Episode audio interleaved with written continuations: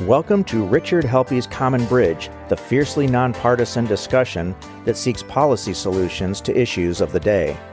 Rich is a successful entrepreneur in the technology, health, and finance space. He and his wife Leslie are also philanthropists with interest in civic and artistic endeavors, with a primary focus on medically and educationally underserved children. Welcome to the Common Bridge. This is Rich Helppie. Uh, it's good to be back. I took a few days off for some R and R. I hope you enjoyed the podcast and YouTube TV channel episodes that we recorded prior to my little break. I'm back and got a lot of things I'm thinking about.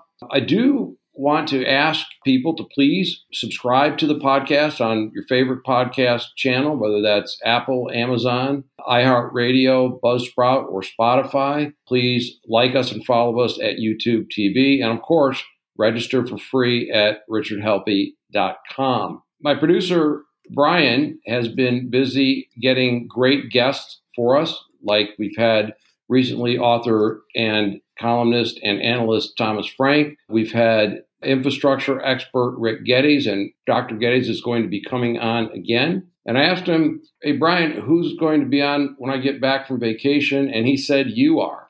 so, Brian, here I am. What's the plan for today? Well, the plan for today, Rich, and and uh, I'm glad we're states apart. Otherwise, you'd swing at me. Is you're going to go solo today. I'm going to ask you some questions about some of the current events today, and there's been a few good ones. And I want you just to reflect on them to bring us all up to date as we move into the second hundred days of the Joe Biden presidency? I'm a peaceful man these days, and so um, I, I, would not swing on it. I would just refuse to say anything. But I, I do think it's been an interesting time, and of course, uh, had the occasion to watch just two days ago the president's 100 days. Universally, I think people had to like the fact that it wasn't all about him. Mm-hmm. He seemed to be poised and confident. But I would not want to be in President Biden's position today. It's an incredibly difficult position. He has had to cater to the left wing of his party. And from what I am seeing on various social media networks, that the far left is pretty delighted with what he's up to. And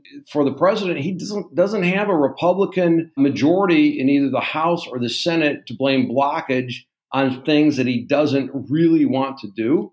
And so he's got to come forward with this long wish list. And, you know, let's give him credit. There's, there's a lot of good ideas, eh, but then you try to start, you know, putting the pieces together. So, you know, thankfully he says we have to compete with China. This is very true. You know, our most recent president before him said the deals that we had with China were tilted and unfair. So there's a commonality there. And then it stopped. And he went off to say, we all need to join unions, raise taxes, pay $15 minimum wage, get more guaranteed time off, and expand Obamacare. Now, look, I'm generally supportive of unions, particularly with some of these large tech companies. I don't know that people have an objection to fair taxes as long as they are going to go to good purpose.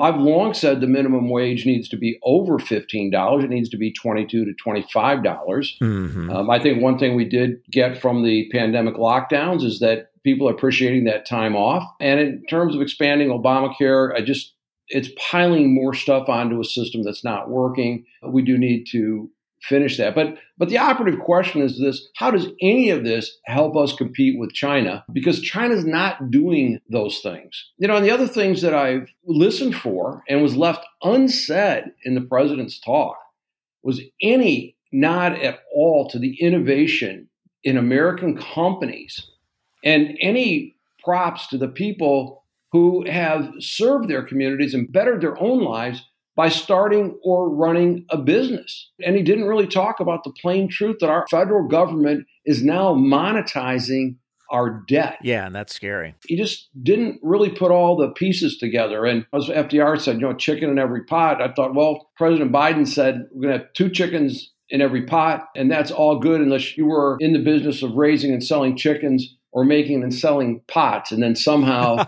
you know, you're the scourge of society. That's probably a little harsh, but So, are you surprised how far left he went from before the election and then until after the election? Did that surprise you that he's gone this far left? Well, I'm thinking about that. And if you reflect on the election of 2020, there wasn't really a campaign. President Biden made very few campaign stops. A lot of it was done by Zoom. And the central theme was we don't like Donald Trump as our chief executive. You know, that's hard to argue with. We didn't want Donald Trump as our chief executive. Never mind that people may have liked his policies, which he did make some solid gains in.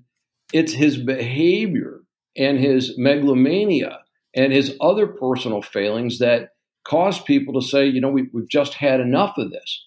And, and I think now, 100 days in, we're saying, all right, we got rid of Trump. Now what do we have? And folks are starting to look at that. And if you've seen some of the recent polling, almost issue by issue, he's got overwhelming majorities against him. And even very wise people on the Democrat side, uh, James Carville, for one, said this is not going to go well because the left's agenda, the far left's agenda, is not a thing that people want. So Joe Biden has to figure out a way to get back to the center of the political spectrum. He's got to really show some bipartisanship. And I don't envy him his job right now. He must be under a tremendous pressure. Do you want to cover it all foreign policy? Because what's happening in Crimea right now and it seems like Russia was testing that a little bit and like let's put a lot of troops, let's put a lot, lot of uh, tanks and such, and that's leaving Afghanistan alone. I hope you cover that too, and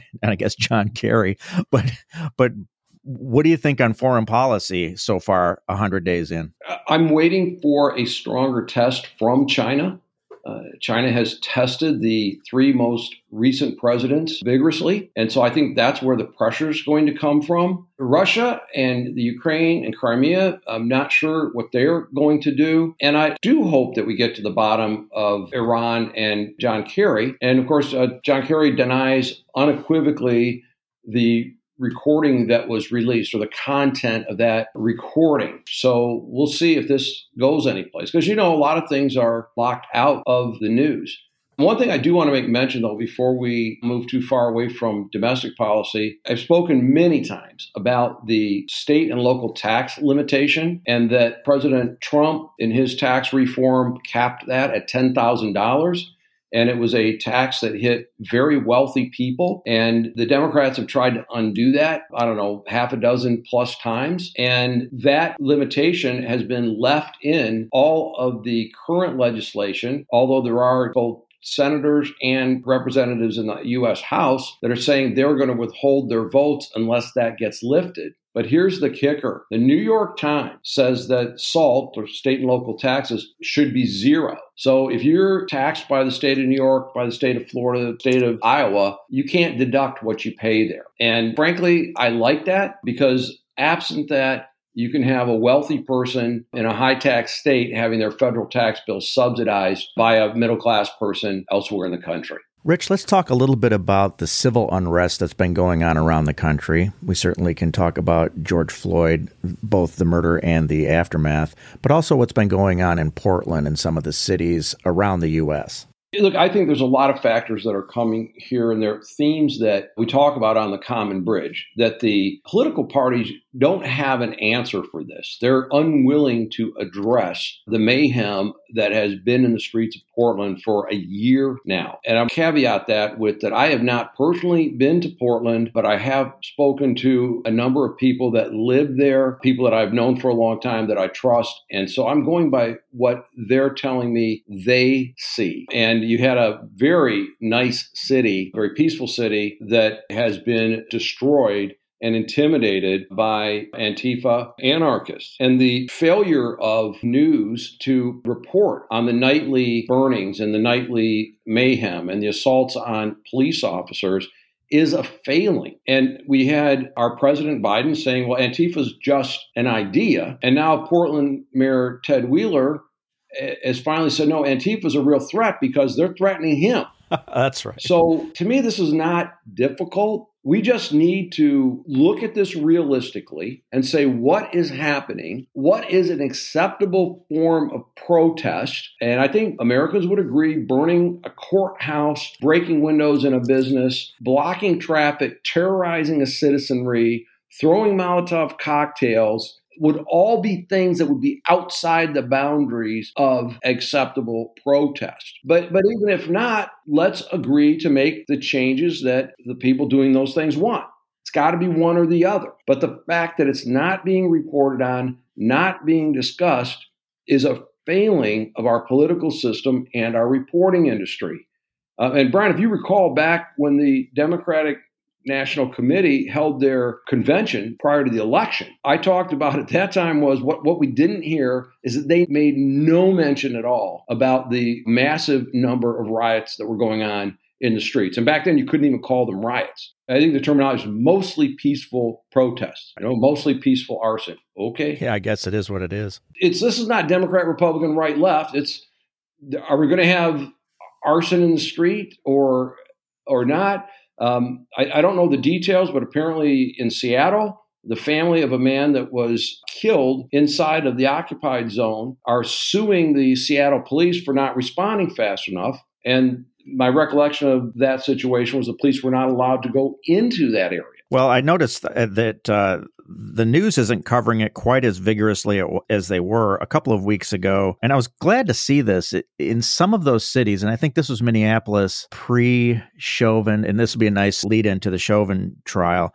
on the eve of the Chauvin verdict. And there was burning in the streets and there was uh, rioting again. And it wasn't so much, I'm not sure about the volume of it, but I saw that the, at least the community there, it's uh, specifically the African American community, chasing reporters on. I think it was a group of CNN reporters that just wanted to show a fire instead of showing the peaceful protest. And it's the first time I saw pushback from the actual community saying, hey, look, you're making us look really bad here by trying to promote this anger and this hate on TV which kind of drives the whole thing all summer. From what information can be obtained. A substantial majority of the rioting, and I differentiate that from the protesting, Mm-hmm. The bad things that are happening are not from people from that community. It's not organic. It's from folks that are coming in from the outside. What's not being seen is someone that has a little business that maybe they nurtured and it was destroyed and they have no way of getting it back. I remember watching a scene. I don't remember what city it was, but it was a African American man who had a, a, little food business, and he was yelling, "He "Goes, that's my computer you took. I, I don't have another one.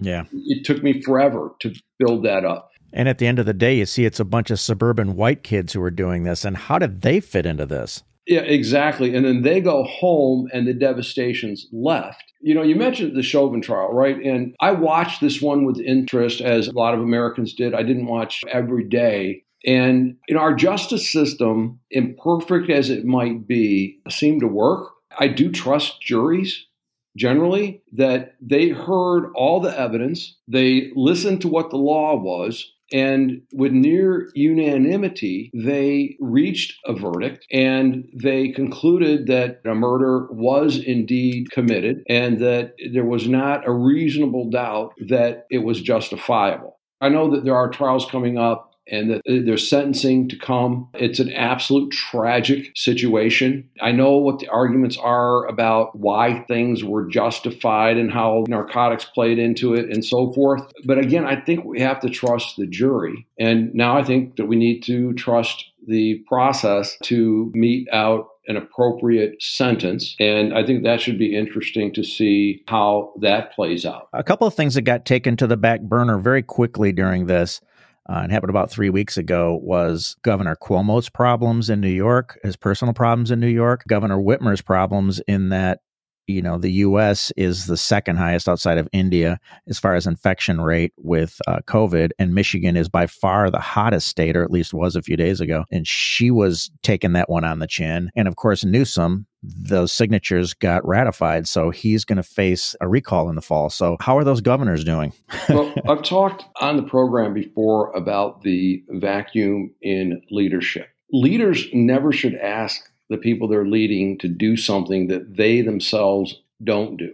Leaders also need to be candid. One of the worst things a person in a leadership position can do is to be untruthful or misleading to the people that they're responsible for. So we talked about Ted Cruz and we talked about Governor Abbott. And, and so you mentioned these three governors. And I think you've got that leadership or that elitism again coming to the fore. And so, Governor Cuomo's case, he clearly had a policy that resulted in too many deaths of elderly people from COVID. And as more and more is revealed, he was covering it up and using the machinery of the state government to hide what the results of his policy was. He needs to be held accountable for that, but this story's kind of gone quiet.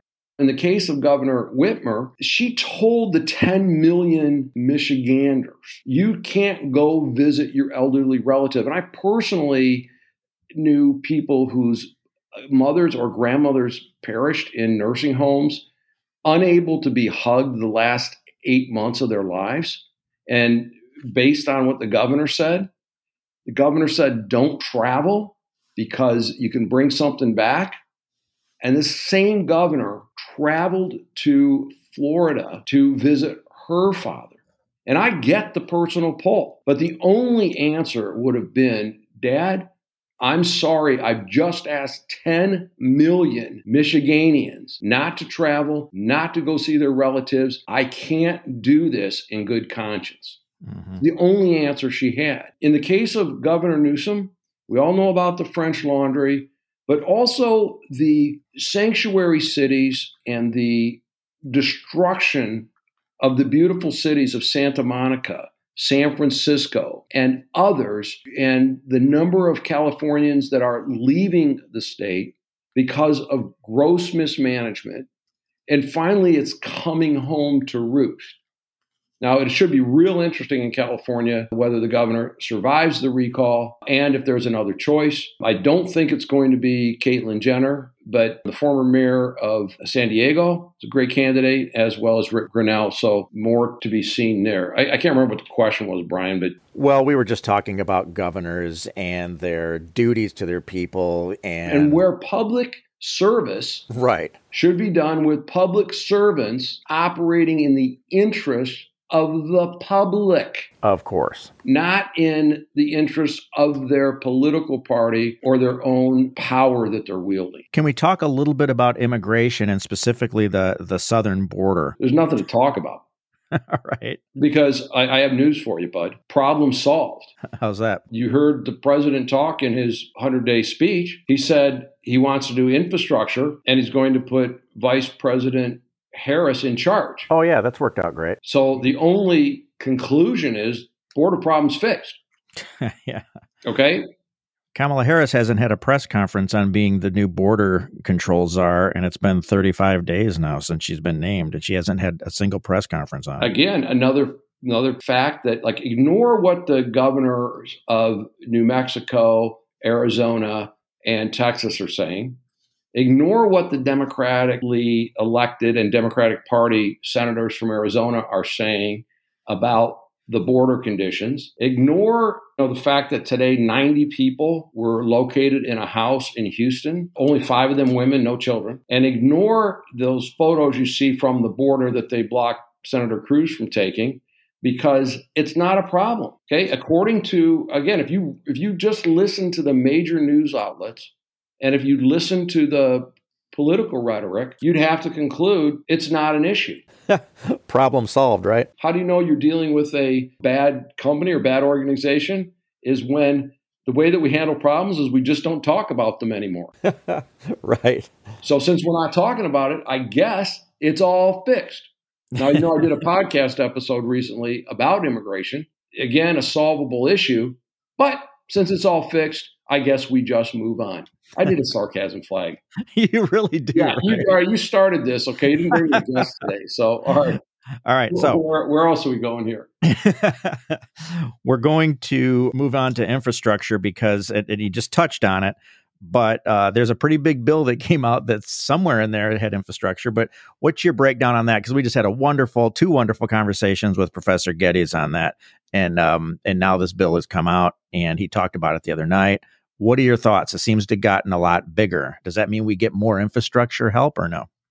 Well, according to uh, some of the analyses, about 6% is actual physical infrastructure for roads and bridges and the like. My sense is that there is overwhelming majority of Americans that are ready, willing, and able to make the investment in infrastructure. I'm one of them. And when I look at the cost analyses where they say, yeah, we're, we've got you know 10 years of taxing, but 20 years of cost, yes, and we have 50 to 60 years of life in what we're investing in. And, and we do need to bring high speed broadband to everybody, just like we had rural electrification. I totally agree with that. Just like we had universal phone service. Mm-hmm. Uh, you know, just like we've had the postal service delivers every place, including the bottom of the Grand Canyon, where you need a donkey to get down there. I think the donkey has a better shot at getting down to the bottom of the Grand Canyon than some of our home service nowadays, but that's another matter. Yeah, we are going to talk about so infrastructure is a great role for government and a public sector investment, I think are good things. And taxing to get the money for that is good. And look, in terms of taxing, and uh, two things on this. Number one, the personal income tax and capital gains. And I've talked to a number of people that have been real successful. And I could give you lots of examples. I'll just give you one. A good friend of mine said to me, he says, Look, my parents were immigrants. I happened to be good at what I did. I had a chance to go to college and made a career and he ran two household name world class companies okay very you know household you'd recognize the name i won't tell you who they are but and he said i don't mind paying a little more but don't tell me I'm a bad guy for having talent and working hard and making something of myself. I agree with that. And and I you know that's that I think people are in that camp for the most part. And the other part of the personal income tax is that you know we have a lot of amazing levels of wealth that are legacies. So by way of example, when you look at the wealthiest people in the world, the list, there's a lot of Lauders on there from the Estee Lauder Company of France, and a lot of Waltons from the Walmart. And you know, I don't think anybody would deny Sam Walton, you know, the guy driving his pickup truck and building something. I don't think anybody deny him whatever he built. Sam, yeah, Sam was all right. Yeah, but you know, it's it's a troubling thing when you, you can set up you know three and four generations into the billions and i don't know what the answer is right there but it's it's it's just gives you the feeling that yeah, that's a thing we might want to look at. And anyway, the other leg of this is corporate taxes. You know, there's a lot of debate about what the corporate tax rate is. And but there's also data that says they don't pay taxes anyway. So it's like doesn't matter if it's 80% or 8% or someplace in between because if you're mm-hmm. got enough deductions and loopholes, uh, you don't pay it anyway. Right. And you know, I, I do hear the argument that says, well, companies are just tax collectors anyway. They're going to pass it through in the cost of their goods and services. And that's true enough. But think about this, and I haven't researched this independently. So Senator Warren says Federal Express paid no corporate income tax. And I thought to myself, well, there's a good place to tax because who's using FedEx, right? It's people that are more of upper income that have a need to get something quickly across the country. Amazon, same thing. It's okay to tax those companies and they should be putting something in. And of course, you've heard my disgust with states and municipalities that prostitute themselves and give these tax breaks out for infrastructure, for facilities that these incredibly wealthy companies are going to use. I mean, the companies need to come in there and fix the sewers and the streets and contribute to the hospitals and the police officers and the first responders and and the you know firefighters and the like. That's a good point. What was the question again? I keep. I'm sorry. You you started this. no, it's it's funny. I can open up that can of worms just a little bit. We were talking about infrastructure. yeah. I'll just say that on my vacation, I spent a lot of time relaxing. And so I did some reading, I listened to some books, but I didn't make a lot of notes. So I've just been thinking about things. And, and you know, here, these questions are helping me get to it. And thank you for the people that send the questions, and I appreciate that. Boy, this is this is going to be uh, another one of those can of worms. But can you talk a little bit about the comments that that uh, that Senator Scott made. Well, more specifically, Senator Scott's uh, rebuttal speech after Biden's State of the Union address. He's taken a lot of heat, and it seems like a lot of it is ugly. Uh, he's been called Uncle Tim, and it's almost as though if you're not on the Democratic side of being African American, you're not African American, and uh, and you kind of kind of feel his pain on that. Do, do you have any comments on that? He's getting ripped everywhere on that one. And who's ripping him? That's the question. Who's mm-hmm. casting the first stone? I would just say this: I recommend everyone. It's 15 minutes. You get it on YouTube. You can get the pure feed of Senator Tim Scott from South Carolina giving the rebuttal. I think he's a, a, great man. We need more Tim Scotts in the country. I mean, he's got mm-hmm. a wonderful personal story and a deep faith and really good ideas. And it's, it's people like him that give me confidence in the future of the country. Just a riff on that a little bit. People wanted to get off the Trump train. Mm-hmm. And here we are. And now we've got Biden, and everybody's kind of biting their fingernails saying, okay, what did we really get? What's going to happen when we get to the election in 2024? You know, think about a ticket of Scott and Scott, right? Rick yeah. Scott and Tim Scott. Yeah. I mean, the resume alone is great. Fiscal accountability, social responsibility, schools, healthcare. It'd be a, a, a really good ticket for the Republicans and a clear exit from the world of Donald Trump. And the Democrats have got more governors that have had a chance to lead. And, and so they've got a, a bit of a talent pool uh, as well. And, you know, some that are quietly doing their jobs and doing them well and not on, you know, the cable news shows all the time talking about that things are unfair to them as they're in one of the most powerful positions in the land. So, Rich, as we get into the fall um, and next fall, but this fall in particular, what do you think happens with elections? Well, I actually, as a eternal optimist, I think there's a lot of good things happening. You know, as you know, I've read and covered the Georgia SB 202 and read the House Bill HR 1 and compared and contrast those. That now, as people understand what's really in SB 202, they know it's not Jim Crow 2.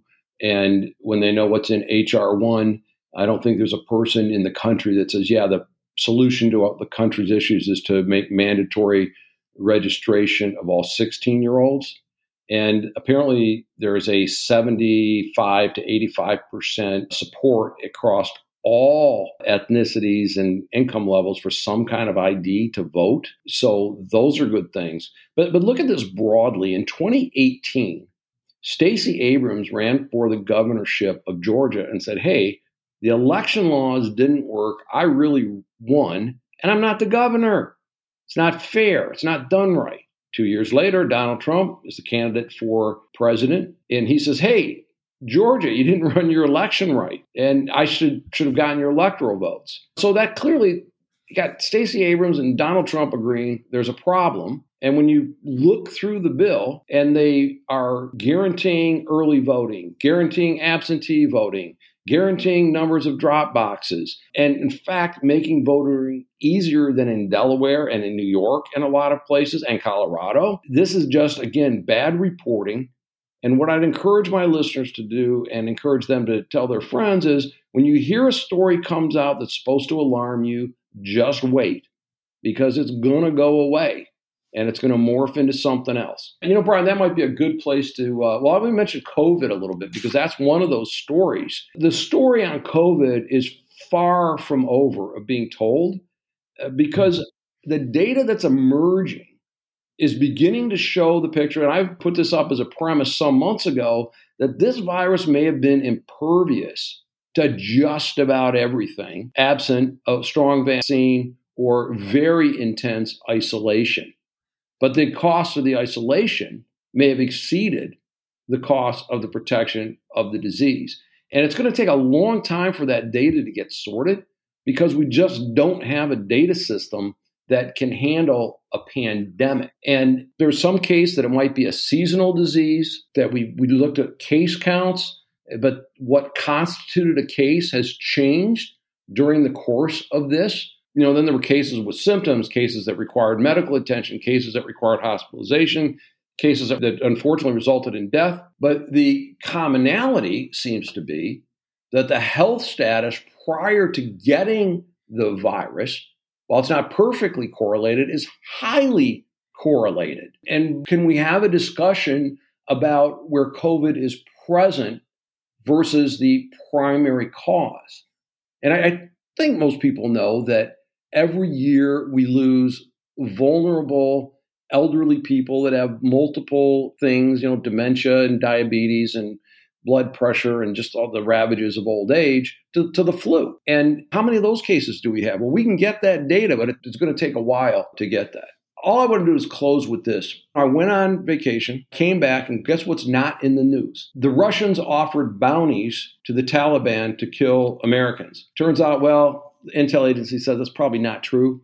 And again, when I first heard that, it's like, oh, yeah, the Taliban weren't going to shoot at our troops.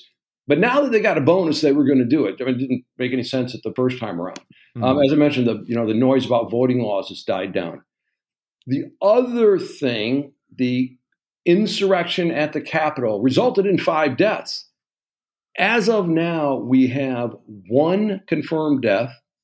Her name's Ashli Babbitt. She was shot by an unnamed Capitol police officer. The Capitol police officer that died tragically died of stroke. The other people that were in the area, they weren't in the Capitol. But this mantra of the insurrection where five died it's that's just doesn't meet up with the facts the other thing the floating this notion well your vaccine card's your ticket to freedom but that's probably a longer conversation mm-hmm. at least the whistleblower for Adam Schiff was revealed. I'm kidding about that. I was just looking around my notes. Wait, wait, what I miss? What I miss?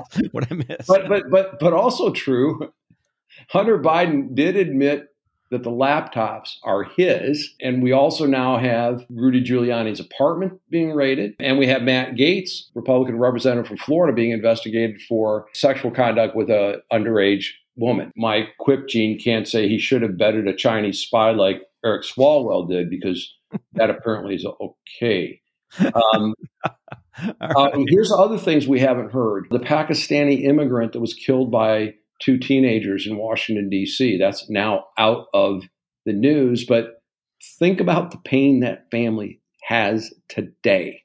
Other things we haven't heard where are the prosecutions of Donald Trump? We were promised that the new Justice Department would be pursuing criminal charges. We were told that the Southern District of New York and Cyrus Vance were going to be filing charges on Donald Trump you know maybe they just haven't had enough time to do that and also you know one of the leaders of BLM has bought a number of houses but I watched her interview and she said well that's for her family so it doesn't really count so that's out of the news at this point mm-hmm. Okay. Oh, and by the way, there are some people that don't believe Epstein killed himself. so, and there you go again. Yeah. All right. Anyway, those are things out of the news, Brian. I uh, I hope that we will get back to having some great guests. This is Rich Helppie on the Common Bridge podcast, available on Apple, Amazon, iHeartRadio, Spotify.